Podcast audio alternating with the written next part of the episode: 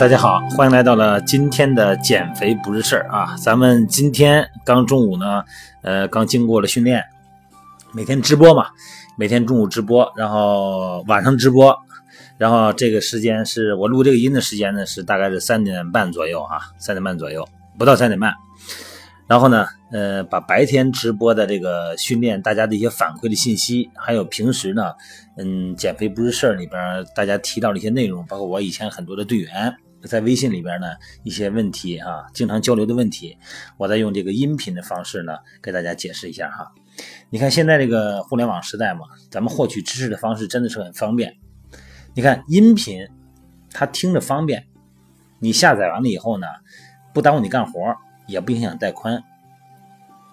视频呢，它费流量。但是呢，如果你在有 WiFi 的地方呢，你可以看到很多画面。所以说呢，我做每天的美拍直播，就是想用音频补视频，用视频呢补音频啊。欢迎大家呢每天收看我这个在这个美拍的嗯直播间，做中午十一点钟啊，晚上九点钟，每次都是一个半小时左右哈。呃，做一些训练的健身的直播。呃，直播放直播的搜索就是“减肥不是事儿”就可以了，跟你一个名。那么音频呢，咱们每天可以看到这个哈，当然还有微信平台，微信平台呢可以通过微信平台呢，大家加入以后呢，可以进来打卡，可以一起训练啊，一群小伙伴在等着大家哈。好了，今天的话题呢，还是我们诸多的听众朋友呢给我发的信息之一，就说这个扁平足的问题。我们这位女士呢，她这个。健身有刚开始啊，刚生完了宝宝，然后呢，呃，体重有点胖了哈，然后上健身房，教练呢让他跑步，跑步完以后他觉得特别累，后来呢发现呢说是自己呢，呃，说可能说是扁平足，然后呢也发现自己的孩子是扁平足，是不是这麻烦了哈？呃，宝宝不大，可能几个月，然后就聊这个，跟我聊这个话题嘛。所以说呢，在今天的音频里边，我详细的聊一聊扁平足的话题啊。尤其是很多的这个新出生的宝宝，很多妈妈就发现啊，这个小宝宝是扁平足啊，足底是平的，就感觉怀疑是不是扁平足哈。那什么是扁平足呢？这个扁平足啊，顾名思义就是足底扁平。扁平足的本质是脚内侧的纵弓，纵向的足弓的各种因素引起的脚弓、足弓下塌。呃，扁平足呢，就是平足哈，这个有先天的，也有后天获得的。这个扁平足有什么危害呢？你看这位女士，还有好多朋友都是说哈，扁平足跑步不能跑，因为他们不能减震嘛。所以说呢，扁平足呢，这运动功能啊，运动天赋就没有了。扁平足啊，首先它不是病，扁平足表现呢是脚内侧缘疼痛，或者是后跟痛，脚后跟痛。或者是走远路感觉累，因为它没有减震功能了，而且呢，它这个因素啊，可能是因为肌肉痉挛，也可能是骨头的结构异形。那么小孩的时候呢，患这个扁平足的危害呢，主要是它就就没有简单的疼痛那么简单了。那既然呢，它会导致你的运动受限，就受限制，那么还会引起。这个足部的其他的关节，甚至于踝关节、膝关节、髋关节等等关节的连锁反应，所以说脚上的毛病没有小毛病。如果发现这个炎症或者变形，那对孩子来说，扁平足的危害就可以形成四点。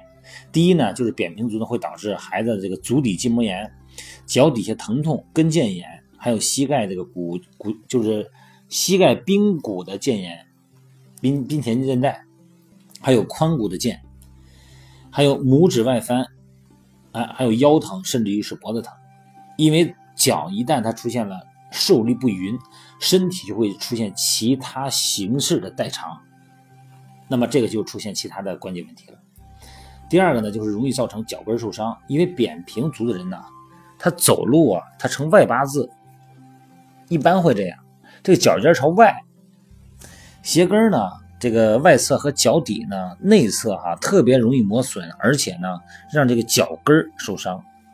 第三呢，就是扁平足的人呢，没办法长时间的行走，或者是跑，或者是运动。如果长期行走过度的话呢，很容易造成足部的软组织过度啊而引起发炎。还有就是关节部位呢受力不当引起疼痛。第四个就是扁平足啊，还可能会影响咱们脊柱的正常发育。这个是因为扁平足，因为缺乏了足弓的支撑，舟骨舟状骨塌陷。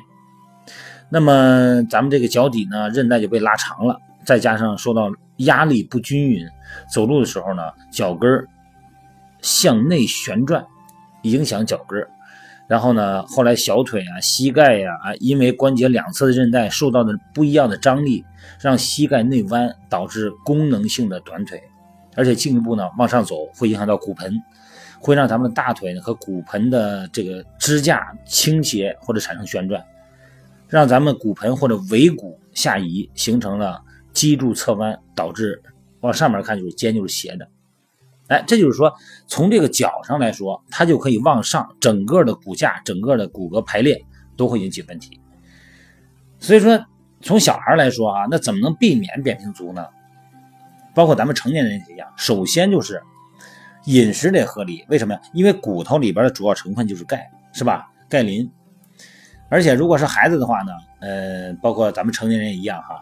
功能性的训练有很多种，我经常在这个在这个视频里边哈，咱们这个减肥不是事儿，咱们这个视频里边呢，我有个微信平台，平台号是汉语拼音的全拼锻炼减肥吧，汉语拼音的全拼哈，这里边有大量的视频，其中就有这种功能性的康复视频，这里边我介绍了用大脚趾和食指夹东西，或者是垫脚尖儿等等，哎，这些功能性训练呢，可以促进咱们的足弓。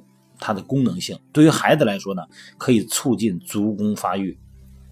这个足弓哈，包括咱们这个整个脚掌的受力的力线，对我们整个身体非常重要，尤其是孩子。所以说，要做父母的哈，要看看孩子现在这个足弓的情况。如果是跟腱有挛缩，应该每天做跟腱按摩。而且呢，要避免啊，这个穿，如果是孩子。出现平底这个扁平足，要避免穿硬底鞋，因为硬底呢以中硬度为好，就不要太硬，以中硬度为好，也不能太软哈。呃，但是呢鞋要大一点，宽松一点，让别人把他的脚趾头给他抱住，那脚穿在里头把脚给勒住了，这个脚趾功能完全就给损伤了。这个孩子呢，他这个足弓哈，你太小你看不出来，一般是四到六岁才能形成足弓。大部分的儿童和青少年呢，呃，小孩的平足哈都是先天性的。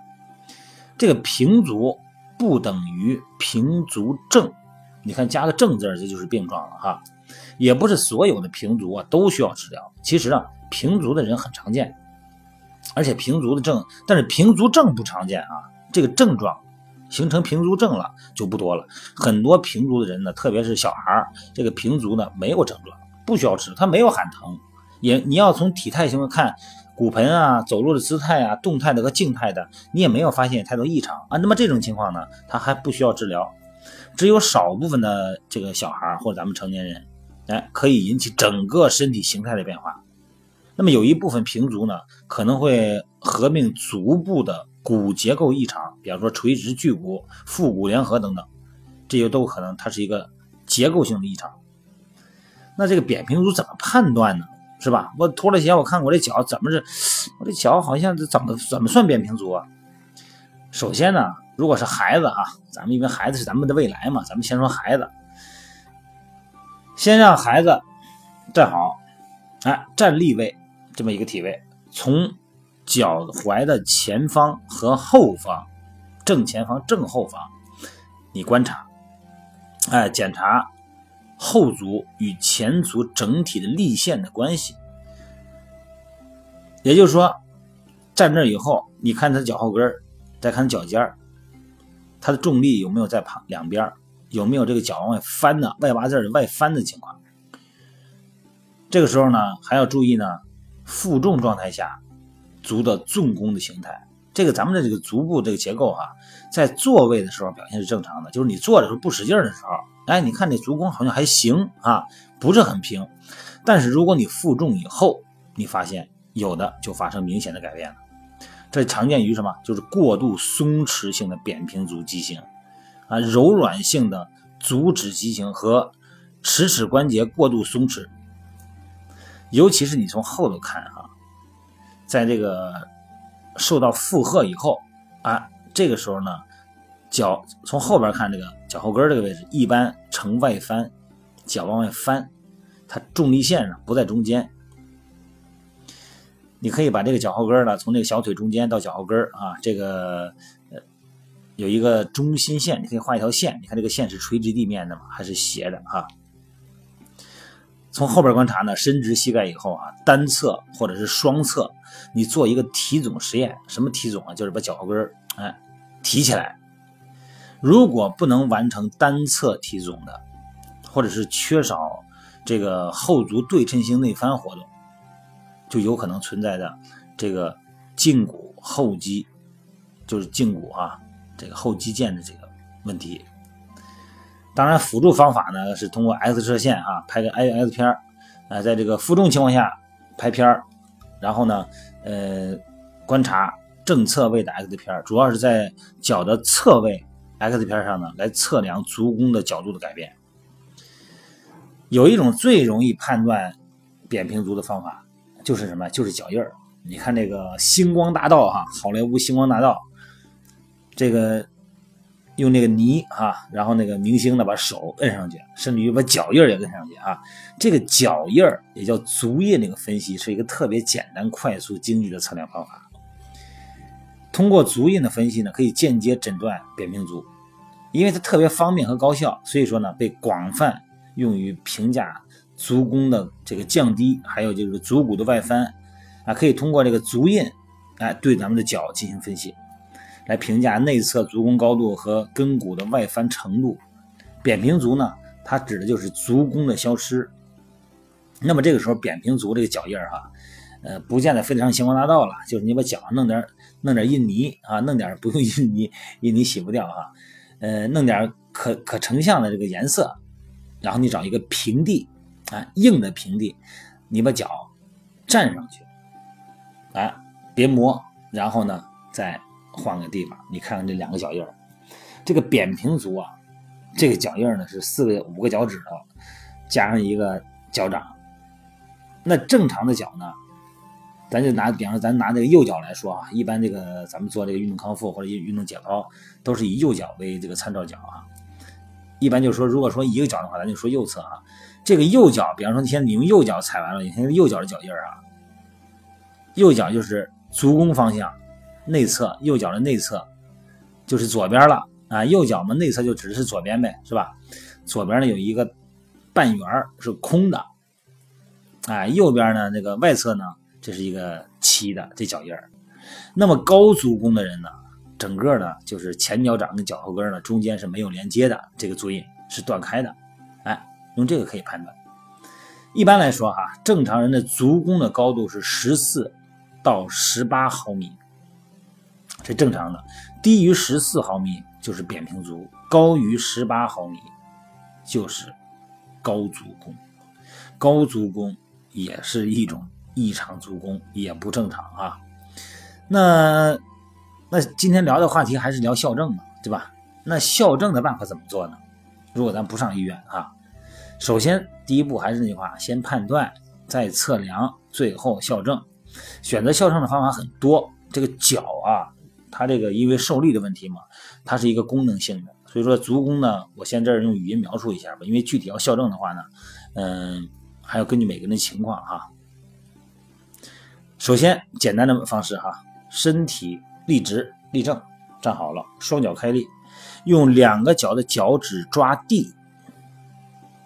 哎，脚背呢弓起来，并且停一下，就增加你脚底韧带的和这个肌肉的力量。第二个呢是身体还是站直了，双手扶着墙，做什么呀？做提踵，就是把脚尖脚后跟抬高，做多少次呢？做二十次。啊，呼吸均匀。这个呢也是增加咱们的韧带和肌肉的力量哈，跟腱的力量。第三呢是身体站直，两个脚站立，保持一个足外翻的状态，让脚掌的外侧着地。知道什么是足外翻吗？大家就是站直以后啊，把脚的内侧抬高，啊，用脚的外侧着地，这个脚叫足外翻，让脚的外侧着地，然后稍停。第四个呢，还是站着，双手呢轻轻扶着一个固定物，双脚踩地面的这个圆棒，或者说是，呃，之前我做过视频嘛，就那个咱们网球或者按摩球，哎，然后呢做一个按摩。再一个呢，就是躯体坐地，哎，坐在地上，两个脚依次抬起来，向上做勾脚趾、绷脚背的动作，二十到。二十五次，勾脚趾就是你的脚趾，你的脚指向你自己的身体，这叫足背屈；向前绷脚背，这叫趾屈。最后一个呢，就是如果夏天方便啊，光着脚嘛，呃，地也安全、干净啊，或者在家里头也行，实际上利索索的，用脚的前掌走路。然后呢，平时呢穿有后跟的鞋，来增加我们小腿还有跟腱的力量。那如果是孩子呢，这个扁平足的校正要给孩子穿一双合适的校正鞋，这就跟那个戴那个近视眼镜一样。哎，戴近视眼镜呢，它实际上是保护眼睛的。每个扁平足的儿童的脚掌呢都是不一样的，都是独一无二的。只有到相应的医院或者机构做详细的检测以后，这个量足。量身定做嘛，咱们量足定做一双合适的哎扁平校正鞋，才能改变运动过程中呢这个足部的各个部分的受力特点，来减缓扁平足带来的情况。因为扁平足治疗呢方法很多，呃，人不简简单是一个扁平足，还伴随着外八字啊，或者内八字啊，或者这个足弓外翻啊，很多种情况。像刚才说这种功能性训练啊，用脚趾走路啊，然后屈脚趾运动啊，体总运动啊，然后提重外旋运动等等，还有就是刚才说那个校正鞋，还有校正鞋垫啊，根据这个鞋垫呢，呃，就尤其是这个足弓位置哈，还有各个受力的方向，然后鞋垫还有鞋鞋帮、鞋底儿，哎，这个腰部呢内侧呢可能一般垫到二到三毫米，这个也是呃一种鞋垫的校正方式。目的呢是恢复内侧的纵弓，抬起巨骨头。咱们的骨，咱们的这个脚呢，呃，有根骨哈，呃，根骨、距骨、舟骨，然后呢，这个呃指骨哈，这个鞋跟内侧半延啊，这个内侧哈半延长到咱们的舟骨，呃，比一般比外侧会加厚三到六厘米。这是鞋鞋底、鞋垫还有鞋跟的一种特殊校正。当然还有这个用热水泡脚啊，呃，让韧带松弛等等。还有一个就是在小孩嘛，这个有足弓情况的时候呢，要避免剧烈运动，避免超负荷的什么负荷，就你比方说扛很多的东西，尤其是孩子有时候上那个书哈，这一个书包后面二三十斤，哎，这个情况一定要调整好，不能让他负重。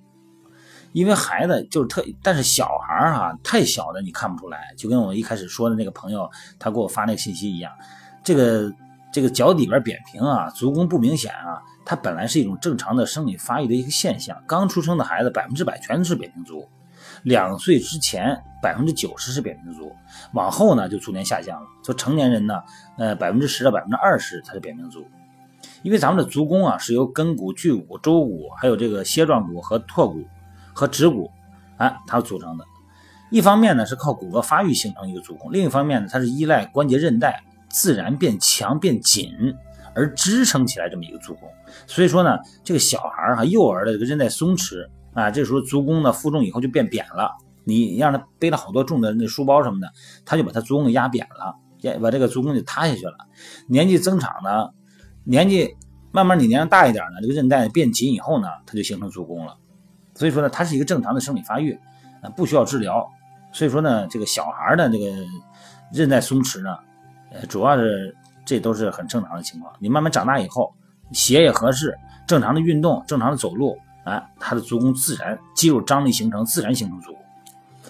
好了，今天聊的话题不少了哈，嗯，还有一个朋友呢，还有一个朋友在这个在减肥事儿不是留言，在我的微信平台留言里边呢，也是说有很多的这个功能性的这个骨骼形态障碍的问题，有一些东西啊是可以通过运动校正、运动康复来治疗的啊。好了，具体的东西呢，咱们可以具体情况具体分析吧，因为很多时候呢，我只能说明一个现象，具体的。情况，因为你一个脚到成年人以后啊，一个脚的形成不是偶然的，它要伴随着你膝关节、你的髋关节、你的骨盆，包括你的脊柱，甚至于你的颈椎，它都会出现一连串的代偿反应。呃，如果有时间，如果有兴趣的话呢，呃，咱们可以每天收看我的直播啊。直播的时候呢，我也会讲一些这些话题哈。今天晚上的直播呢，我要讲一下的就是，呃，脚踝的习惯性扭伤的运动康复和防治的情况。啊，这个也是弥补之前我给我们一位朋友给他做了一个宣传哈，结果呢他没看到啊，我再来一次好吗？今天晚上九点钟咱们美拍直播间啊，好，感谢各位对我的支持，好，各位咱们先聊到这儿啊，拜拜。